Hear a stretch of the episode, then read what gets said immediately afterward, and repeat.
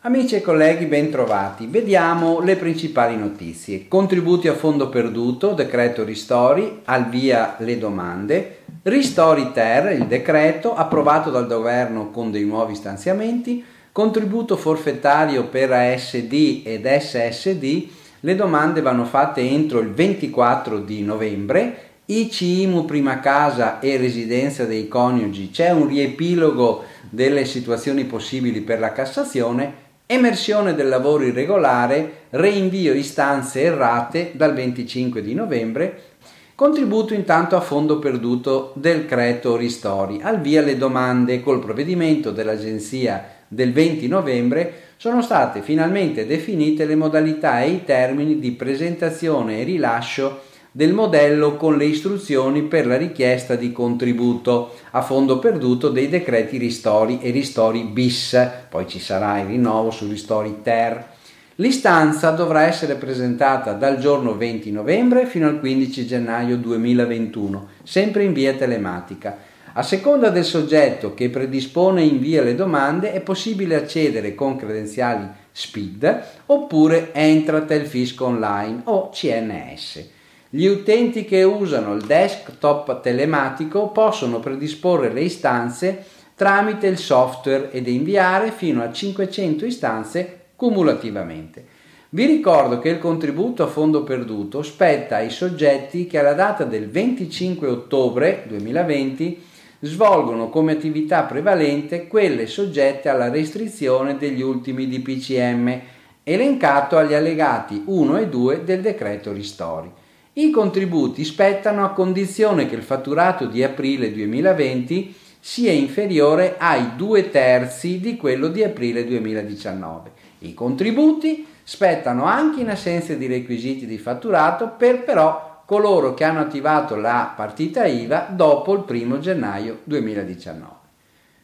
Decreto Ristori Ter è stato approvato dal governo con nuovi stanziamenti. Il 20 novembre, nella serata, il Consiglio dei Ministri ha approvato il decreto legge Ristori Ter, pari a 1,95 miliardi di euro per il 2020, destinato a compensare le attività economiche che operano nelle regioni che passano ad una fascia di rischio più alta, cioè nelle zone rosse, e con l'inclusione del commercio di dettaglio di calzature tra i destinatari del contributo a fondo perduto che prima erano ingiustamente rimaste fuori.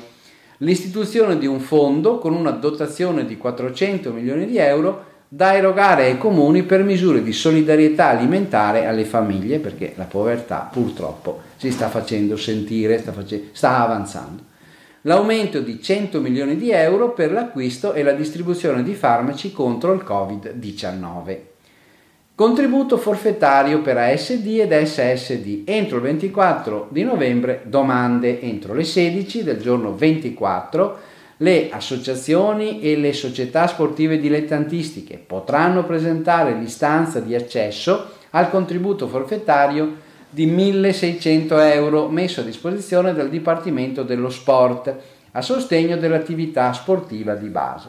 La presentazione delle istanze avverrà utilizzando soltanto la piattaforma web sul sito www.sport.governo.it. Vi potranno accedere le associazioni e le società affiliate alla data del 31 ottobre 2020 a un organismo sportivo riconosciuto dal CONI, con almeno 25 atleti tesserati e almeno un istruttore laureato oppure con la qualifica di tecnico istruttore rilasciato dal CONI. Vediamo l'emersione del lavoro irregolare, riaperte i termini del 25 di novembre.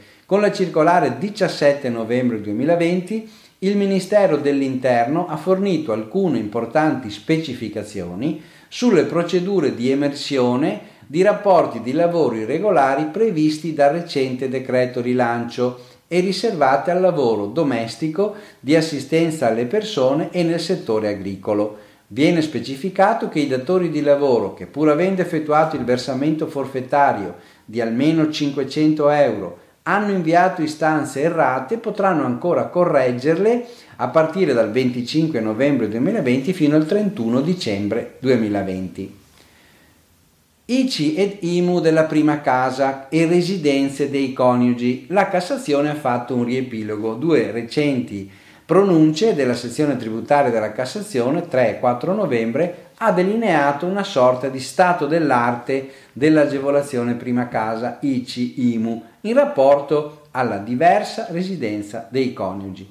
La Corte ricorda che per la detrazione dell'applicazione dell'aliquota ridotta una unità immobiliare può essere riconosciuta ad abitazione principale se costituisce la dimora abituale, ma non solo del ricorrente, anche dei suoi familiari. La Corte sottolinea in particolare che l'agevolazione non può che essere una per nucleo familiare e vanno contrastate le situazioni in cui i coniugi assumevano diverse residenze per fruire della doppia riduzione o desenzione. Bene, vi auguro buon lavoro e buona settimana.